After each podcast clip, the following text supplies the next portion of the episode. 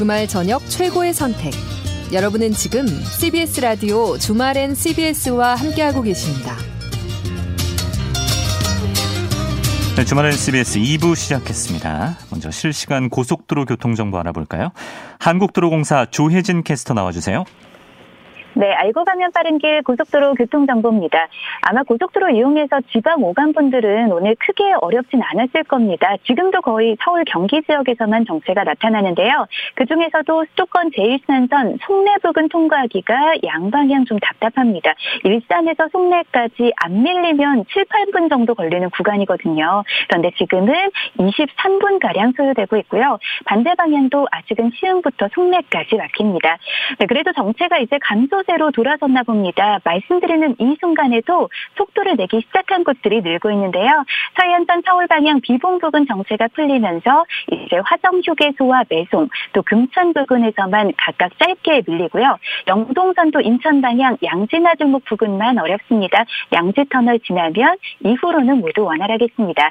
네, 흐름을 봤을 때 앞으로 1시간 안에 고속도로의 정체가 대부분 풀리지 않을까 싶은데요. 그래도 강원 지역에 강풍 구간이 많고요. 또 작업 중 중인 곳도 있으니까 계속해서 조심히 운전하시기 바랍니다. 네, 지금까지 주말엔 CBS와 함께하던 한국도로공사 교통센터 조혜진이었습니다.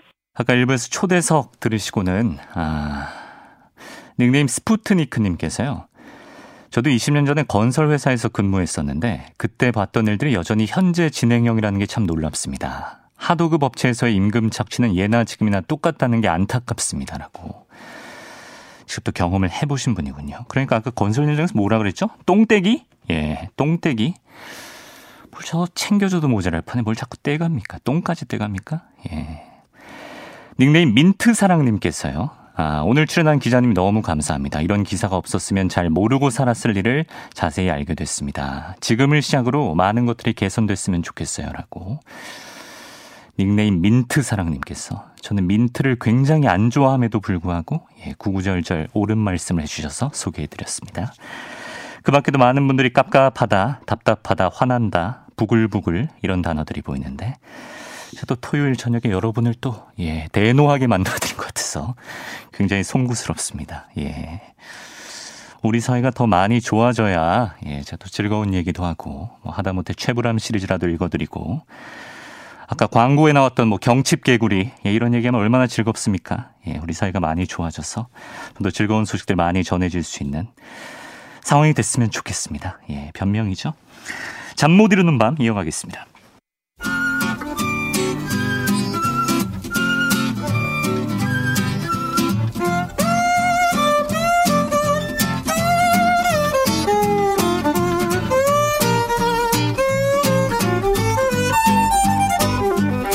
잠 못 이루는 밤 김민아 저술가와 함께합니다. 안녕하세요. 안녕하세요. 예, 코너 컨셉이 이래서 그렇지 실제로는 밤에 좀 주무시죠 그래도? 잠을 잘 수가 없어요. 아 네. 실제로 좋은, 좋은, 뉴스가 있어야 잠을 자고 네. 뉴스를 보고 있으면 잠을 보글보글 하시는 분 벌써 네. 계시네. 이룰 수가 없고 아. 제발 잠 좀 잡시다. 네. 기린과 같은 삶이군요. 기린이요? 예, 기린은 하루에 20분 이상 자지 않습니다. 아 그래요? 왜 그러죠? 기린은? 그냥 원래 화가 나서 그러나? 대한민국 뉴스를 봤나? 그러게요. 어. 제가 뉴스들 보고 신문도 보고 이러는데 예. 야 이게 볼 때마다 요즘에는 음. 아, 내가 이상한가 이런 생각을 하게 돼요. 아 그래요? 네, 내가 잘못 생각하고 있는 건가 이 세상을 너무 네, 뭔가 네. 어, 내가 속고 있는 것인지 아니면 내가 세상을 그동안 너무 몰랐던 것인지 어. 네, 아니면 꿈을 꾸고 있는 것인지 아, 네. 시사 평론가께서 내가 네. 세상을 몰랐던 것인가? 네, 아니면 꿈이 나를 꾸고 있는 것인지 신문이 아. 나를 보는 건지 내가 신문을 보는 예. 건지. 네. 알겠습니다. 더 빠지기 전에 오늘 어떤 주제 가져오셨어요? 오늘은 뭐 판사가 탄핵이 되고요. 김명수 대법원장이 무슨 또 거짓말했다 뭐 이런 얘기도 있고 음. 과연 이게 그 시사평론가의 모든 관심은 결국은 끝에 가서는 그겁니다. 과연 이게 선거에 무슨 영향을 끼치는가? 아, 선거로. 네, 뭐 그런 생각들을 하며 잠이 안 온다 뭐 이런 아, 얘기입니다. 그래요. 임성근 부산고법 판사의 탄핵 소추안이 통과됐지만 지금 불똥이 말이죠. 김명수 대법원장이 거짓말 논란으로 번졌습니다. 그러니까 지난 4일날 국회에서 179명이 찬성을 해가지고 이게 통과가 됐는데 국민의힘이 이 자리에서 탄핵소추안의 가결이 딱 되니까 일제히 김명수를 탄핵하라 이렇게 뭐 규탄 구호를 외치고 상당히 시끄러웠습니다. 예. 전날 김영수 대법원장이 이 탄핵이 될 수 있는 거에 대해서 이제 사표를 수리하지 않겠다 이렇게 얘기한 게 이제 공개 임성근 판사가 이런 얘기를 녹취를 한 거를 공개를 음. 했기 때문인 거죠 이게. 혹시 발언의 맥락이 뭐였습니까 녹취에서? 이게 이제 이런 얘기입니다. 임성근 판사가 건강 문제가 있대요. 건강이 안 좋대요.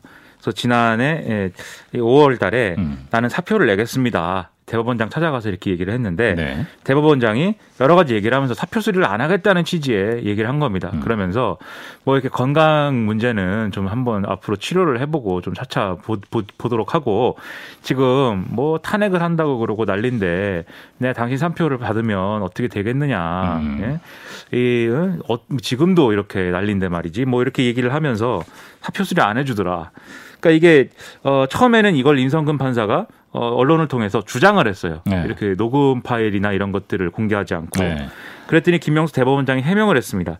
탄핵을 뭐 얘기하고 이런 일은 없고 어 다만 이제 아 뭐 이런 건강 문제나 이런 것들은 차차 지켜보면서 뭐 사표 음. 수리를 한다는 취지였다 이렇게 해명을 했는데 네. 그러자 이제 다음 날 임성근 판사 측이 녹취를 공개해 버린 거죠. 기다렸다는 듯. 그렇죠. 음. 이거 봐라 이렇게 얘기를 한다. 탄핵 얘기를 계속 하지 않느냐.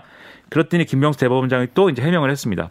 아 그게 뭐 워낙 오래 전에 나눈 대화이기 때문에 예. 9개월 전에 지금 나눈 대화이기 때문에 음. 좀 기억에 착오가 있었고 그래서 그것은 송구하고 그리고 이때 전체 이제 어떤 대화의 취지는 이 정기 인사가 아닌 때 이렇게 사표를 수리하는 것은 원칙적으로 적절치 않다는 취지의 얘기를 한 거였다. 음. 이렇게 설명을 했는데요. 네. 하지만 결국 대법원장이 정치권 눈치를 봐서 정치적 중립 의무를 훼손했다.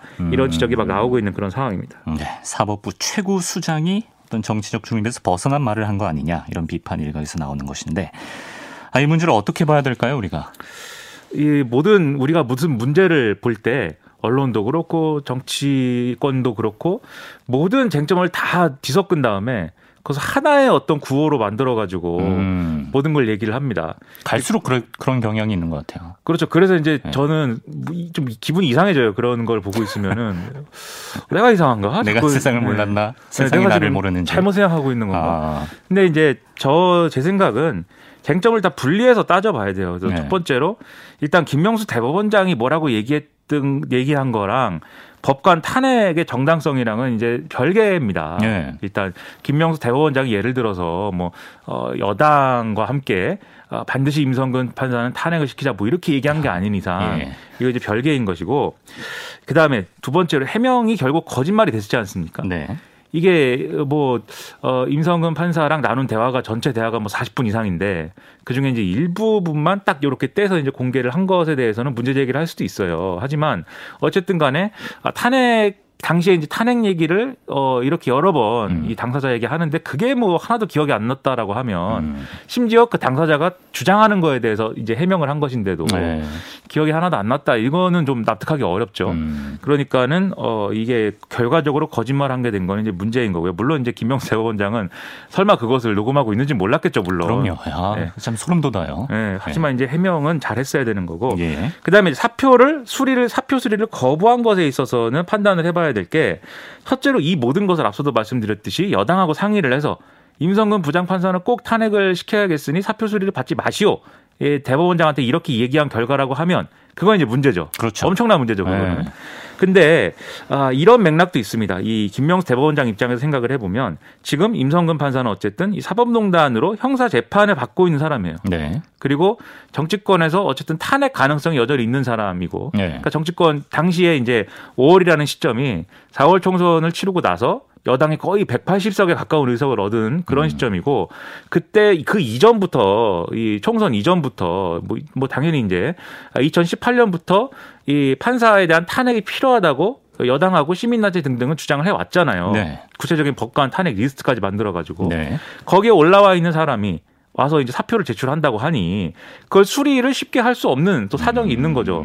사표를 그렇게 내고 퇴직해 버리면 사실 뭐 탄핵을 못 하 탄핵을 하고 싶은데 못 하는 게 문제가 아니라 그 사람의 탄핵이든지 이런 것들을 회피하는 수단이 되는 거 아닙니까? 오히려 순순히 수리를 해줬으면 뭐 법원 내부에서 면죄부를 줬다든지 그렇죠. 그런 말이 나왔을 수 있겠네요. 그 얘기 또 나오겠죠. 네. 그러니까 아, 그 사표를 수리를 안, 하, 안 해야겠다라는 판단을 했, 할 수도 있어요. 네. 그리고 어, 그런 전제를 놓고 보면 또 김명수 대법원장이 꼭 사표를 받았어야만 하는 건 아니다. 이런 음. 결론을 내릴 수가 있는데 네. 근데 이, 이 지금 말씀드린 이 경우를 할지라도 네. 김명수 대법원장의 전체 그 공개된 발언의 내용을 잘 보면 사표 수리는 안 하지만 이런 취지입니다. 임성근 부장판사는 이제 연임 신청을 안 했기 때문에 어차피 이제 지금 2월 말에 이제 임기가 만료되잖아요. 28일인가? 그렇죠. 예. 그러니까 당신 임기가 얼마 안 남았는데 어 그렇게 탄핵이 쉽게 될, 될 일도 아니고 음. 그냥 조용히 있다가 나가면 되지. 어. 뭐하러 지금 사표를 내 가지고 오히려 세상 시끄럽게 하느냐 뭐 이런 얘기를 하고 있는 거거든요. 네. 그 말에 여러 가지 맥락들을 퍼즐을 맞춰 보면은. 네.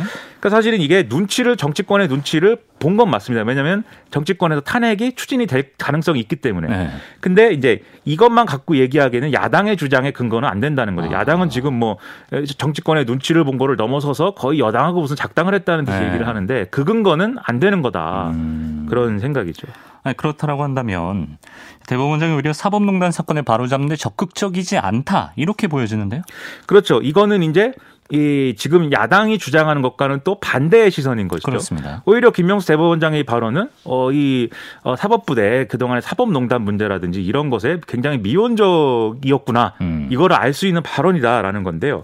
그러니까 사법부를 책임지는 수장으로서 이런 사건, 사법농단 사건에 대해서 원칙에 맞게 대응하는 게 아니라 아무에게도 욕을 먹지 말아야겠다. 일단 이 상황을 모면해야겠다. 음. 조용히 넘어갔으면 좋겠다. 이런 걸 보여주는 게 아니냐. 뭐 이런 거거든요. 네. 그러니까 실제로 그동안 사법부가 이 사법농단 문제에 대해서 대응해 온 걸 보면은 사실 문제가 있습니다. 일단 김명수 대법원장 취임 후에 이 사법농단에 연루됐다. 이런 이유로 징계에 회부된 법관은 10명 밖에 안 되고 아. 그리고 이 중에서도 징계를 받, 이 사람들 징계를 받았는데 다 이제 소위 손방망이 징계를 받았어요. 네. 견책 뭐 이런 거 받고 아. 가장 높은 징계가 정직 6개월밖에 안 됩니다. 그렇군요.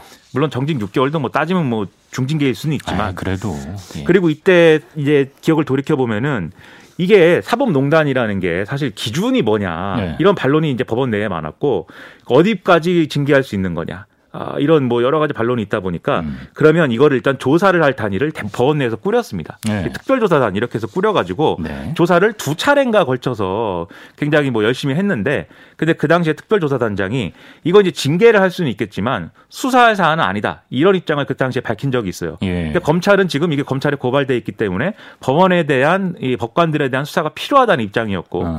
그러면 이제 대법원장 입장에서는 수사 이 수사를 의뢰한 사항은 아니다. 수사를 수사를 허용한 사항은 아니다라고 판단을 하고 징계를 강하게 밀어붙이든지 네. 아니면 그중 이것들은 뭐 징계로 끝날 사안이 아니고 정말 어, 재판 가면 유죄 나올 사안이다라고 어. 판단하는 것들에 대해서는 적극적으로 그러면 검찰의 수사를 받게 하든지 네. 이렇게 기준을 가지고 접근을 했어야 되는데 굉장히 모호한 입장을 얘기했거든요. 어. 검찰이 수사에 필요하다고 하면은 협조하겠다. 뭐 이 정도 입장에서 끝났어요, 이 얘기가. 네. 그래서 사실은 계속 이 김명수 대법원장이 어 소위 말하는 어이 사법부 내에 에, 뭐랄까요 어, 출세 가도를 달려온 엘리트 출신이 아닙니다. 음. 그러다 보니까 사법부를 장악하는 데 있어서의 여러 가지 고민을 했던 것 같고 네. 그걸 그걸 통해서 볼 때는 비주류들 이 사법부 내 비주류들이 이제 주류가 올라가는 위치에 있을 때 그 기준을 놓고 보면은 사실 아 그걸로 인해서 주류에서 비주류로 되는 이전 어. 정권에서 주류였던 사람들 네. 그 판사들이 비주류가 되는 거에 대한 부담이 있었던 것 같아요. 아. 그러니까 눈치를 보는 거죠. 네. 사법부 내에서 눈치를 보고 밖에 사법부 밖에서 일어난 일에 대해서 눈치를 보고 아. 결국은 이도 저도 못하고 있으니까 사법부가 국회로 결국은 공이 넘어온 거고 이 판사를 아. 탄핵하는 문제가 그럼 국회가 이걸 다루기 시작하면 당연히 정치적 논란은 불거질 수밖에 없는 거 아니겠습니까? 그럼요. 왜 이제 하느냐? 그다음에 왜 이 사법부랑 뭐 이렇게 음. 정권이랑 이렇게 힘을 합쳐가지고 왜 판사를 이렇게 하느냐? 네. 왜이 사람은 탄핵하는데 저 사람은 탄핵 안 하냐? 온갖 얘기 다 나오죠 그러면. 네. 그러니까 사실은 이게 결국 김명수 대법원장이 미온적인 태도를 계속 네. 보였기 때문에 이렇게 된 거다라는 비판이 또 한쪽에서 나오는 겁니다. 그동안 기회가 있을 때 적극적으로 청산하는 데 실패했기 때문에 결국 그렇죠. 여기까지 오게 된 것이다. 국민의힘은 대법원장 탄핵 주장도 하고 있는데요. 이거는 이게 뭐. 처음에 조호영 원내대표가 대법원장을 탄핵해야 된다라고 얘기를 했어요. 왜냐하면 임성근 부장판사 탄핵을 여당이 주장을 하니까 그건 사법부 길들이기다 이렇게 규정 규정을 하고 네. 조영 원내대표가 아 지금 굉장히 여러 가지 자료들을 검토하고 있는데 아, 우리는 이 김명수 대법원장 탄핵이 필요하다고 생각한다라면서 이 선거 부정에 대한 재판을 이 사법부가 진행하지 않고 있다 이렇게 얘기를 했습니다. 네. 여기서 선거 부정에 대한 재판이 뭐냐면 그 민경욱 의원 전 의원하고 이렇게 뭐 이거 부정 선거다 이렇게 문제 제기한 거 있잖아요. 네. 그게 이제 재판에 관계 있는 데 그 얘기가 복잡합니다. 중선관위가 갖고 있는 서버나 뭐 이런 것들이 이제 압수수색을 안 하고 있다든지 아. 뭐 이런 여러 가지 얘기를 가지고 한 건데 네. 결국 주호영 원내대표의 김명수 탄핵론은 근거 중에 하나가 이제 부정 선거론도 있는 거죠. 네. 그러니까 사실 이게 좀 어, 머리가 아픈 얘기였는데 마침 이제 임성근 부장판사가 이 녹취록을 이제 공개하는 바람에 김명수 김명수 대법원장 탄핵에 탄핵 주장에 좀 힘이 실리는 모양새가 되긴 했죠. 음. 근데 김종인 비대위원장이 일단 탄핵을 그렇게 강하게 추진하지 않는 메시지를 내면서 일단은 좀 정리가 되는 모양새입니다. 네. 그럼 왜 탄핵을 막 하자고 하다 갑자기 안 하느냐? 왜 그럴까요? 지금 이제 국민의힘이 얘기하는 어떤 그런 태도의 변화라는 것은 이런 얘기를 하고 있어요. 첫째로 지금 국민의힘이 의석수가 적기 때문에 이 탄핵이 어, 부결될 경우 음. 그러면 오히려 김 명수 대법원장이 아, 탄핵이 부결됐으므로 나는 직을 계속 수행합니다. 음. 라고 얘기할 수 있는 정당성이 생기기 때문에 네. 지금은 자진 사퇴를 열심히 주장하는 것이 아, 먼저라고 생각한다. 이게 이제 국민의힘의 입장이에요. 네. 그러니까 그런 판단이 첫 번째로 있을 것이고 두 번째는 여당이 법관 탄핵을 추진할 때는 그것은 사법부 길들이기다. 이렇게 주장하지 않았습니까? 근데 자신들이 대법원장 탄핵을 진행을 하면 뭐 자신들의 주장에서 보면은 사실 뭐 일, 일종의 뭐 이율 배반이랄까, 뭐 네. 피장 파장이랄까, 뭐 그런 거잖아요. 네. 사실 그거에 대한 설명이 좀 공공한 부분도 있을 거예요. 그리고 지금 임성근 부장판사 탄핵은 사실 어 이제 뭐 여러 차례 말씀드리지만 사법농단의 어떤 그런 행위에 위헌적인 어떤 측면을 가지고 탄핵을 하는 거잖아요. 네. 근데 이거는 지금 김영수 대법원장은 뭐 예를 들면 뭐 안철수 대표는 뭐 과거에 미국 닉슨 대통령도 거짓말로 탄핵을 했다 뭐 이런 얘기도 하고 그러는데 네. 그거는 닉슨은 이제 거짓말은 이제 주변적인 것이고 사법방해 행위인 것이고 음. 탄핵 소추된 어떤 이 문제가 김영수 대법원장은 사표 수리를 안 한 게 그러면은 직업 선택의 자유를 침해한 거냐. 음. 아니면 뭐 이런 위헌적인 거를 따지는 게 사실은 쉽지 않거든요. 음. 그러니까 이런 좀, 어, 탄핵 사유를 판단하는 게 실제로 어렵다라는 문제도 음. 같이 이제 고려를 한 게 아닐까 이렇게 생각을 합니다. 네. 또 오늘 어떤 기사에서 보니까 그 대법원장이 물러나면 새로운 다음 대법원장을 대통령이 임명을 하잖아요. 그렇죠. 대통령이 이제 추천을 하면 국회에서 이제 네. 동의를 해가지고 임명이. 그게 또 야당 입장에서는 더 안 좋아질 수가 있다. 그렇죠. 왜냐하면 대법원장 임기가 이제 6년인데 네. 대통령 임기보다 길단 말이죠. 아. 그리고 이제 김명수 대법원장도 이제 2017년에 임명이 됐기 때문에 그 6년 임기하면 2023년까지 네. 시기를 가지고 있습니다. 아. 그 야당이 혹시나 이제 정권을 교체를 하면 2023년에 자기들 구미에 맞는 법관으로 음. 대법원장 임명을 할 수 있는 거죠. 2023년이 돼야. 네. 근데 만약에 지금 사퇴를 해가지고 다시 문재인 대통령이 임명권 행사를 하면 아. 또 지금부터 6년인데 어더 이게 야, 만약에 뭔가? 야당이 자신들의 입맛에 음. 맞는 대법원장을 어, 이 원한다고 한다면 음. 그 계획에는 이제 안 맞는 게 또 자진 사퇴 요구이긴 하죠. 네. 알겠습니다. 자, 그래서 이제 뭐 기승전 선거로 귀결되는 시사평론가로서 이 사안이 선거에 미칠 영향은 뭐가 있을까요? 일단 김명수 대법원장 문제 자체는 대통령의 어떤 저 국정 수행 지지율이라든지 여당 지지율에 좀 부정적인 영향을 미칠 가능성이 있습니다. 그리고 이제 여당 지지층들이 이런 논란으로 좀 일부 이완되면 음. 사실 지금의 이제 좀 어, 재보궐 선거 출마한 여당 후보들이 일정 정도 영향을 받을 가능성이 있죠. 네. 근데 이게 또 반대로 얘기하면 이 이게 어떤 야당 후보들이 갑자기 뭐 이렇게 지지를 받게 되는 그런 건 또 아니거든요. 음. 그래서 결론적으로는 오히려 어 양측 지지층이 물론 이제 방금 말씀드린 거는 정부 여당 지지층이 좀 이완될 가능성이 있다고 말씀드렸지만 네. 사실은 이제 공세의 정도나 이런 거에 따라서 오히려 결집 결집의 어떤 뭐 그런 어떤 계기를 만들어 줄 수도 있는 얘기가 돼요. 정쟁화가 굉장히 강하게 되면. 네. 그런 이제 좀 차원에서 볼 필요가 있고 그리고 음. 원전 문건도 마찬가지거든요. 음. 원전 문건 얘기도. 네. 원전 문건 얘기가 사실 뭐 공무원이 그 문서들을 뭐 몇백 개를 지우고 네. 그리고 그 중에는 사실은 좀 이 원전 얘기 북한에 원전 지어주는 얘기뿐만이 아니라 네. 좀 부적절하게 보일 수 있는 그런 문서들이 있습니다. 예를 들면 한수원 이사회 일정을 뭐 이렇게 봤다든지 그다음에 원 찬 원전에 찬성하는 단체들을 뭐뭐 뭐 이렇게 좀 감시했다든지 네. 그다음에 뭐 집회 신고 내용을 먼저 이제 알아봤다든지 뭐 이런 내용들이 있기 때문에 음. 이런 걸 가지고 이제 문제 제기를 했으면은 또 모르겠는데 근데 네. 이게 이적 행위로 갔잖아요. 그러니까 이적 행위로 가니까 아. 이게 문제 제기가 뭉뚱그려서 지지층 집결시키고 그래서 계속 싸울 거다. 지난주에도 똑같은 말 해주셨잖아요. 그렇죠. 네. 그러면 이제 당연히 그런 그림이다라고 판단하면 여당 지지층은 어떻게 되겠어요? 음. 자기들도 뭉치겠죠. 그러면. 네. 사실 이게 뭐 얼마나 효과가 있는가. 사실 큰 뭐 이 상황을 뭐 이렇게 뒤흔들 만한 음. 그런 이슈는 또 아니게 돼버리는 거다. 네, 이런 얘기죠.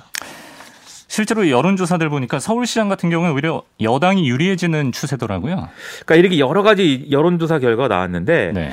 어, 이제 주초에는 좀 삼자 구도를 가정을 해서 여러 가지 조합으로 이제 진행을 한 여론조사 결과 보도가 많이 됐습니다.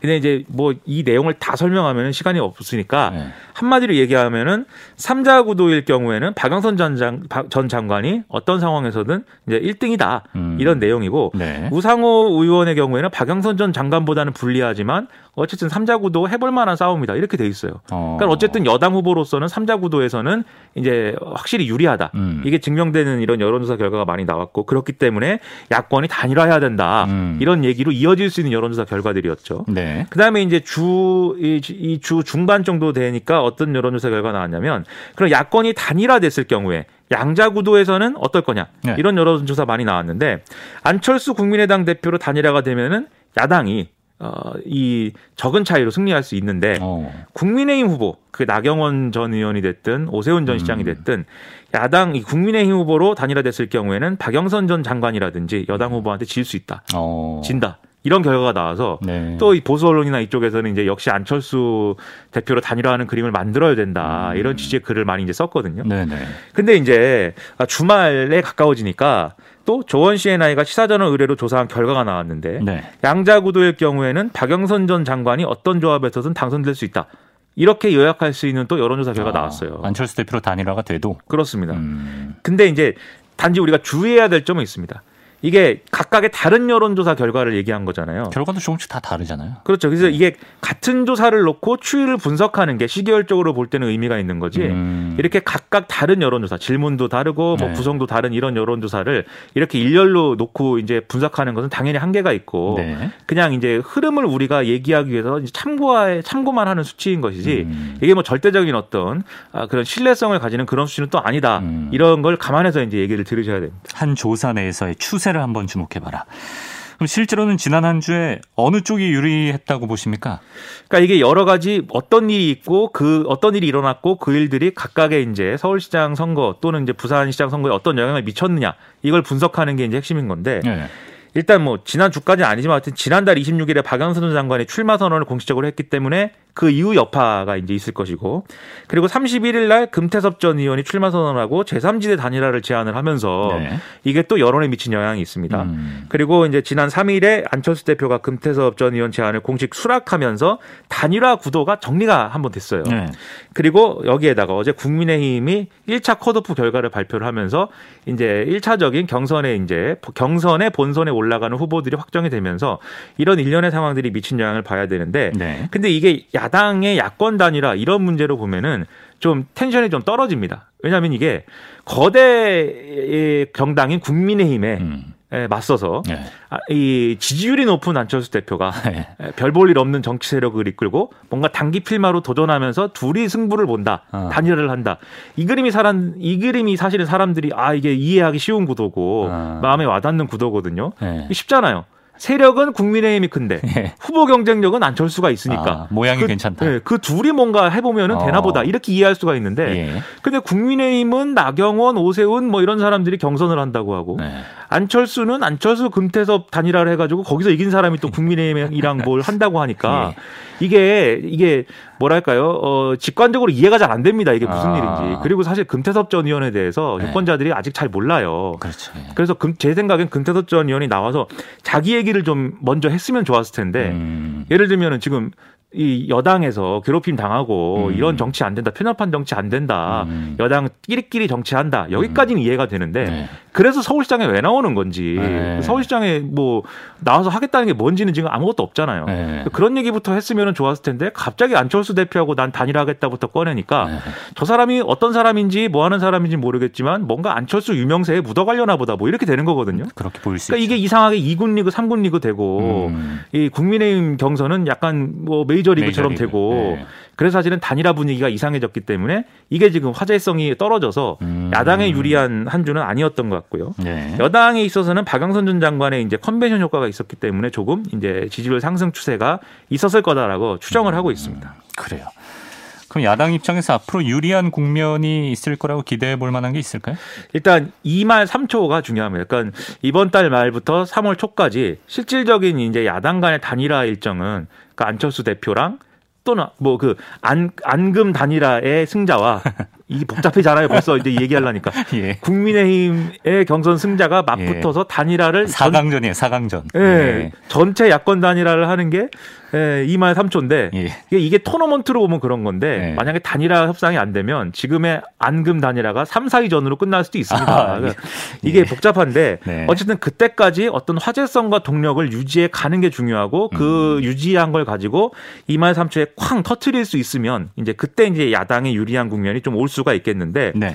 이렇게 얘기하든 저렇게 얘기하는 핵심은 지금 안철수 대표로 쏠려 있는 이 유권자층의 경우에 국민의힘을 찍기는 싫은데 이 정권은 또 어, 마음에 들지 않는다 이런 성향인 것이잖아요. 음. 근데 이 사람들을 어떻게 하면 국민의힘까지 포괄하는 어떤 정치의 지지층으로 만들 거냐.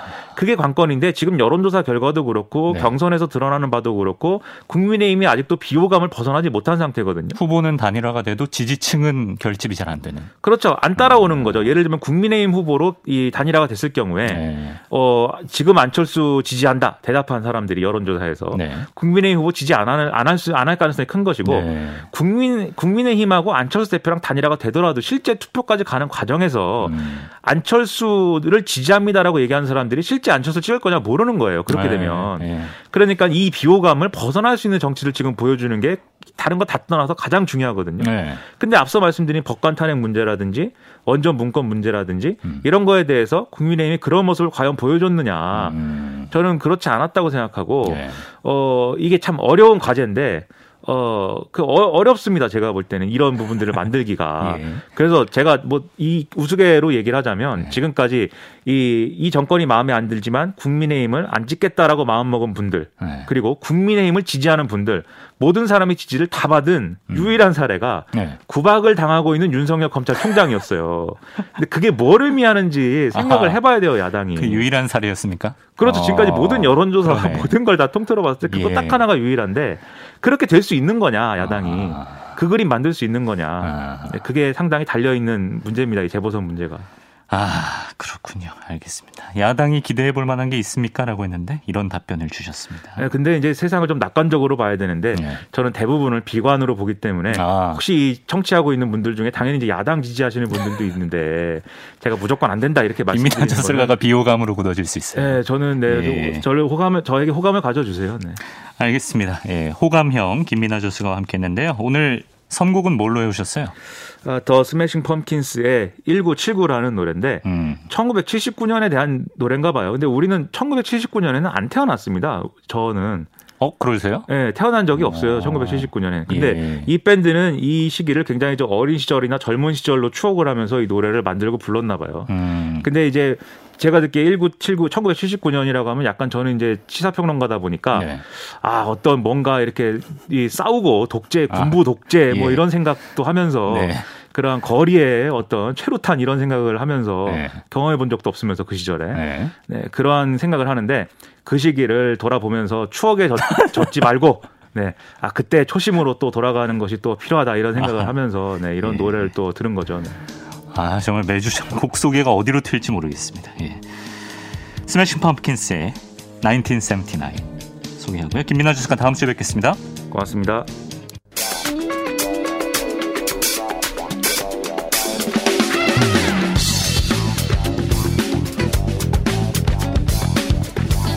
네, 주말엔 국제뉴스 조윤주 외신캐스터와 함께합니다. 안녕하세요. 네, 안녕하세요.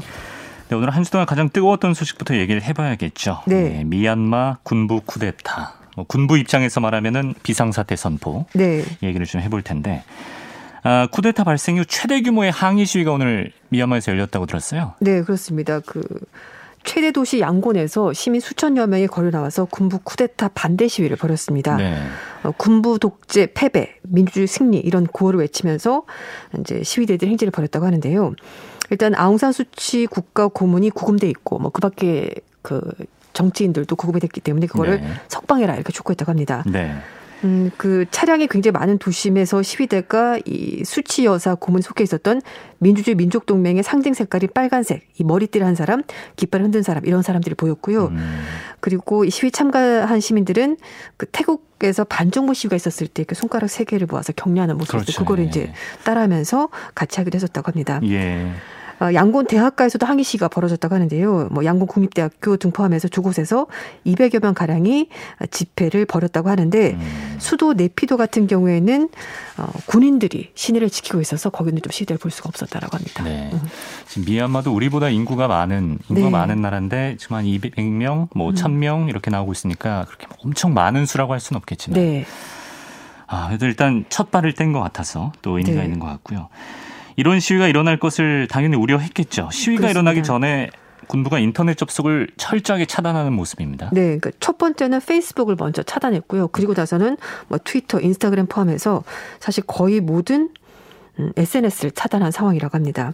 로이드 통신은 미얀마 군사정부가 통신 사업자를 상대로 자국에 있는 뭐 트위터, 인스타그램 접속을 차단할 것을 명령을 했다고 하고요. 네. 미얀마 정보통신부는 관련 질에 대해서 답변을 하지 않은 것으로 전해지고 있습니다.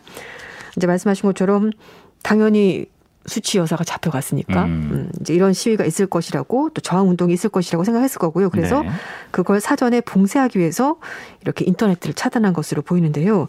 어, 페이스북 접속을 막은 미얀마 군부 측에서는 한 얘기가 어, 국가 안정에 문제를 일으키는 사람들이 이렇게 인터넷을 통해서 가짜 뉴스, 잘못된 정보를 퍼뜨리고 있기 때문에 차단을 한 거다 이렇게 음. 주장했다고 하는데요. 네. 어, 페이스북은 미얀마 전체 인구의 절반 정도가 계정을 가지고 있을 정도로 굉장히 많이 사용하는 그 소셜 미디어입니다. 음. 뿐만 아니라 뭐 트위터, 인스타그램도 역시 차단이 됐다고 하는데요. 페이스북 측 대변인은 그 로이터 통신과 인터뷰에서 미얀마 시민들의 가족과 친구 그리고 주 이제 중요한 정보 이런 과 소통할 수 있도록 다시 연결망을 회복시켜 달라 음. 이렇게 호소했습니다만 아직까지는 연결됐다는 얘기는 없습니다. 네. 음.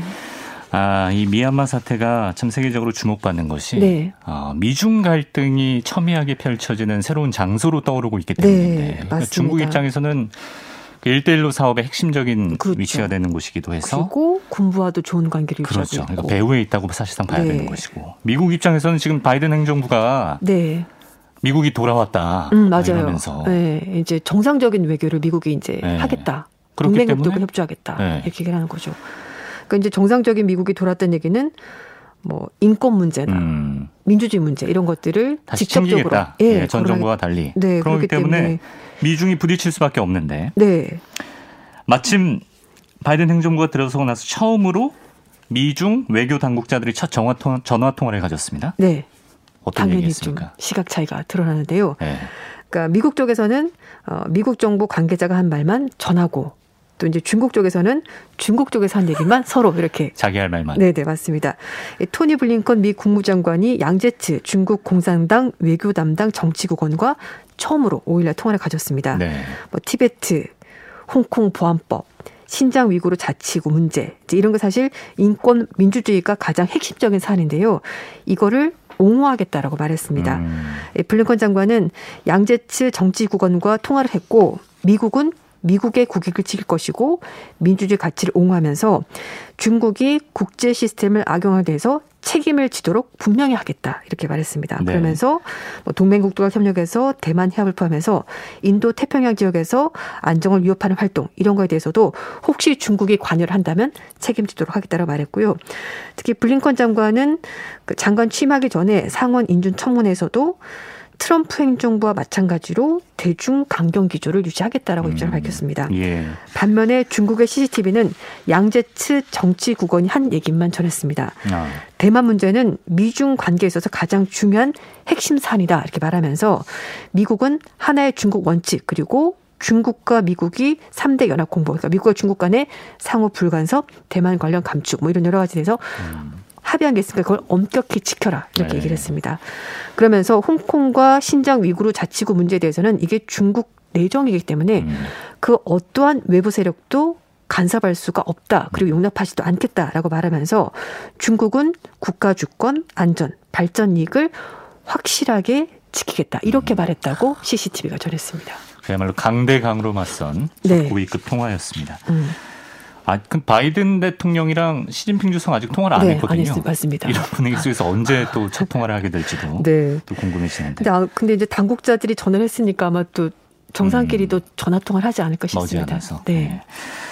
자, 이 가운데 홍콩 문제를 둘러싸고 중국과 영국의 갈등도 점점 더 커지고 있다면서요? 네, 이제 사실은 홍콩 보안법이 발단이었죠. 그래서 이제 어, 영국에서는 이 홍콩 보안법에 대해서 굉장히 좀 우려를 하고 있고 그리고 이제 예전에는 사실 영국이 홍콩을 지배하고 있었기 때문에 그때 홍콩 시민들 대상으로 해서 해외 영국 해외 시민권이라는 걸 줬거든요. 근데 그게 이제 가지고 있으면은 홍콩에서 체류할 수 있는 기간이 있었는데 이걸 5년으로 늘려주고 음. 원한다면은 취업도 되고 좀 더 편하게 살 수 있도록 오십시오. 영국으로 차라리 네. 이렇게 하면서 중국은 홍콩 시민은 중국 사람인데 왜 너네가 그러냐 네. 내정 간섭이다 라고 얘기를 하면서 서로 좀 갈등이 있었는데 이번에는 그 영국의 방송통신 규제 기관인 오프콤이 런던에 유럽 본부를 두고 있는 중국 국제 텔레비전 CGTN이 중국 공산당의 통제를 받고 있기 때문에 이게 방송국으로서 기능을 못한다. 그래서 음. 방송 면허를 취소했습니다. 근데 예. CGTN은 중국 CCTV 자회사고요. 외국어로 방송하는 그런 어, 방송국인데 아. 뭐 당연히 이제 국영 방송 산하에 있으니까 그런 영향이 있을 텐데 네. 영국이 아주 단정적으로 공산당의 통제를 받기 때문에 어 독립적인 편집권도 없고 그리고 공산당의 지시에 따라서 방송을 보내기 때문에 음. 영국의 법령을 위반해서 방송 면허를 취소한다 이렇게 네. 밝혔습니다. 그리고 이 면허 취소와 별도로 CGTN이 홍콩 민주화 시위 보도와 관련해서 공정성을 훼손했기 때문에 이거에 대해서도 조사해서 음. 추가 제재를 내리겠다고 이 방송통신규제기관 측에서 밝혔습니다. 예. 중국도 가만히 안 있겠죠. 중국은 영국의 대표적인 공영방송인 BBC를 겨냥했습니다. BBC요? 네. 중국 외교부는 BBC가 이 코로나19와 관련해서 가짜 뉴스를 보도했다라고 지적하면서 아. 사과해라 이렇게 말했습니다. 코로나 네. 문제를. 네. 음. 그러니까 그뭐 서방 언론은 다 거의 다 비슷하게 다 못을 한 건데요. 중국이 초기에 코로나 19가 발생했었을 때 제대로 대응하지 않았었고 아. 사실을 빨리 알리지 않았다. 늦장 대응했고 사실은 은폐를 했었다라고 보도했었는데 음. 그게 사실이 아니다. 가짜 뉴스다라고 음. 말하면서 문제를 삼은 겁니다. 그래요. 또 관련해서 네. 홍콩 정부가 여섯 살 미만 어린이들에게도 안보 교육을 시키겠다. 네. 아, 참 이런 방침을 밝혔다고. 그 이제 기억하실 겁니다. 뭐 우산혁명 그래서 이제 10대들도 많이 나와서 이제 홍콩의 그 직선제라든지 여러 가지 정치 활동에 대해서 직접 목소리를 들고 아이들이 시위를 하는데 같이 참여했잖아요. 맞아요. 그래서 아마 그런 부분을 염두에 둔 것 같습니다. 그러니까 아예 어릴 때부터 음. 그런 생각을 하지 못하도록 하겠다라는 것 같은데요. 옛날에 반공 교육이 있었는데 맞아요. 이건 뭐 무슨 교육이라고 거의 똑같습니다. 네. 이제 홍콩 보안법이 통과가 되면서 홍콩 보안법에는 뭐 국가 전복이라든지 테러라든지 뭐 분리 독립 이런 것들 하면은 처벌받는다는 규정이 있는데요. 이거를 어린이들에게 교육을 하겠다라는 음. 겁니다. 여섯 살만 여섯 살이면은 초등학교 1학년인데요. 그래서 그것뿐만 아니라 국가에 대한 존경, 경찰과 중국 인민해방군의 역할에 대해서도 따로 교육을 받는다고 합니다. 네. 그리고 홍콩의 교사들은 아이들에게 뭐 특정 노래를 부르거나 구호를 외치는 등 정치적인 것으로 보일 수 있는 활동을 하지 못하도록 막아야 된다고 하고요. 음. 학교 내 도서관에서도 그 정부가 판단하기에 안보에 위협이 될 만한 서적이 있다면 그건 학교에서 없애야 된다고 합니다. 이것도 예. 사실 기준이 굉장히 애매하죠. 예. 예. 이런 방침이 나온 것은 이제 반정부 시위 때 10대 청소년들이 대거 가담한 것을 의식한 결과다라는 분석이 나오고 있는데요. 외신에서는 어, 중국 정부, 특히 정치인들이 홍콩인들을 어릴 때부터 길들이고 세뇌시킨다고 말해야 될 것 같습니다. 음. 이렇게 해서 중국에 충성하는 시민들을 만들기 위해서 교육하는 것 같다. 이렇게 네. 표현했습니다. 음. 여섯 살도 안된 어린이들한테. 네. 알겠습니다. 자, 그리고 아까 바이든 행정부가 뭐 중국에 대한 강경한 전략 네. 이런 것들은 뭐 계승한 것도 있지만 음. 전 정부의 정책들을 대거 수정하려는 모습을 보이고 있는데 네, 맞습니다. 그 중에 하나가 해외에 주둔하는 미군 배치를 재검토하겠다 이런 입장을 밝히고 있습니다. 네, 이제 트럼프 행정부가 얘기를 했었던 거지.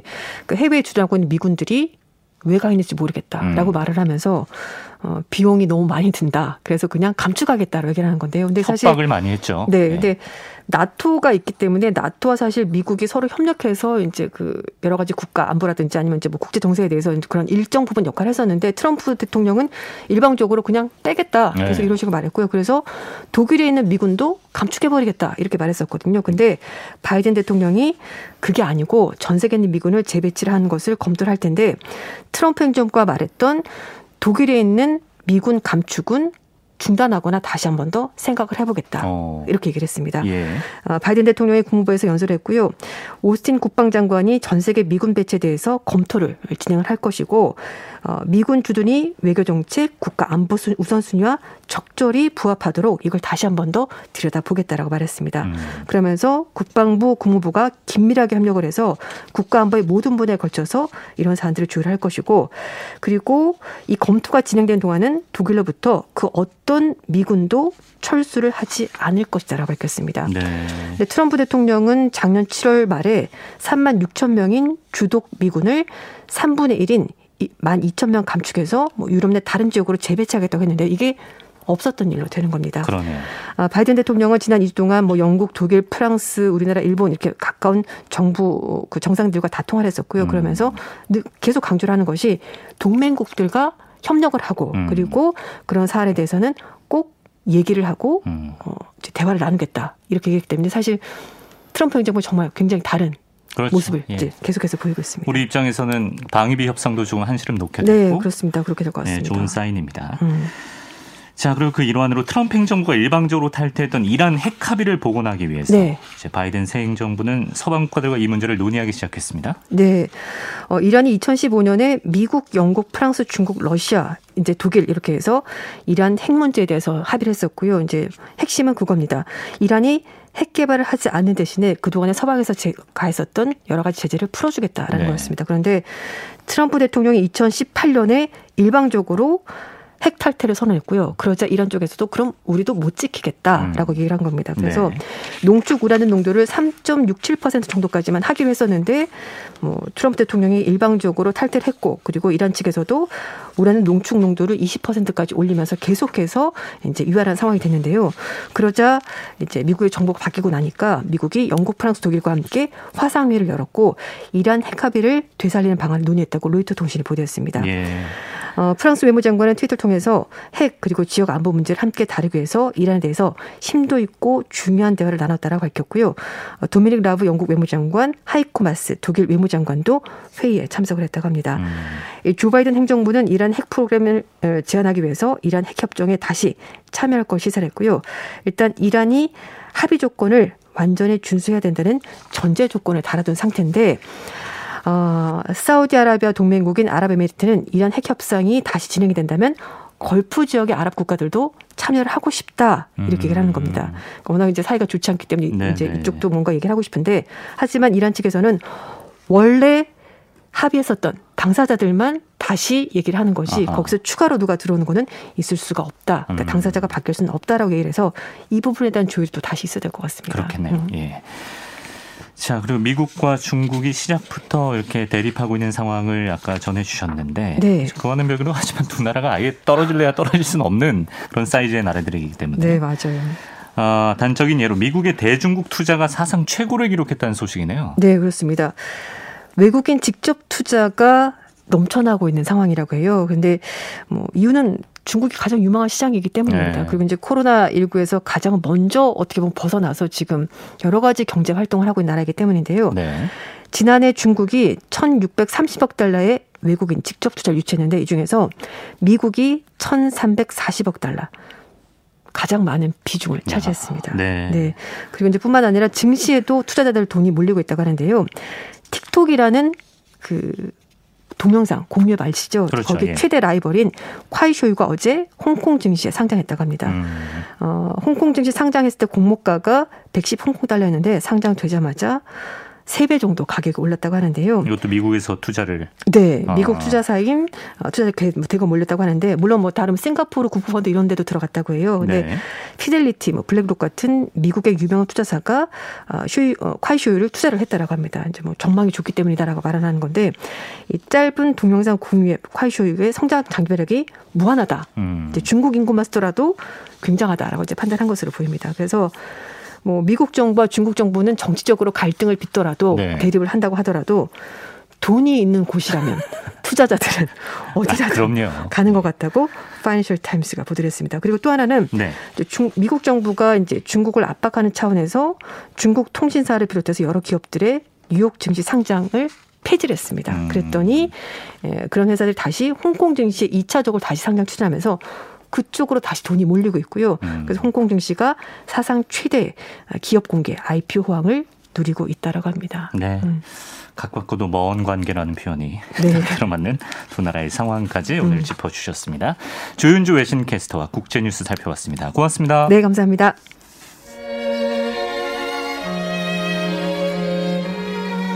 네, 오늘도 두 시간 함께 해주셔서 감사합니다. 오늘 끝곡은 허진영님께서 청해주신 아 추억의 드라마 첫사랑 OST 재방송도 많이 해주던데 스트라토바이리우스의 Forever. 예 나중에 좀 꼬였네요. 이 곡을 끝곡으로 남깁니다. 지금까지 프로듀서 이광조 기술 장기환 이우성 구성의 김보경 저는 이강민이었습니다. 고맙습니다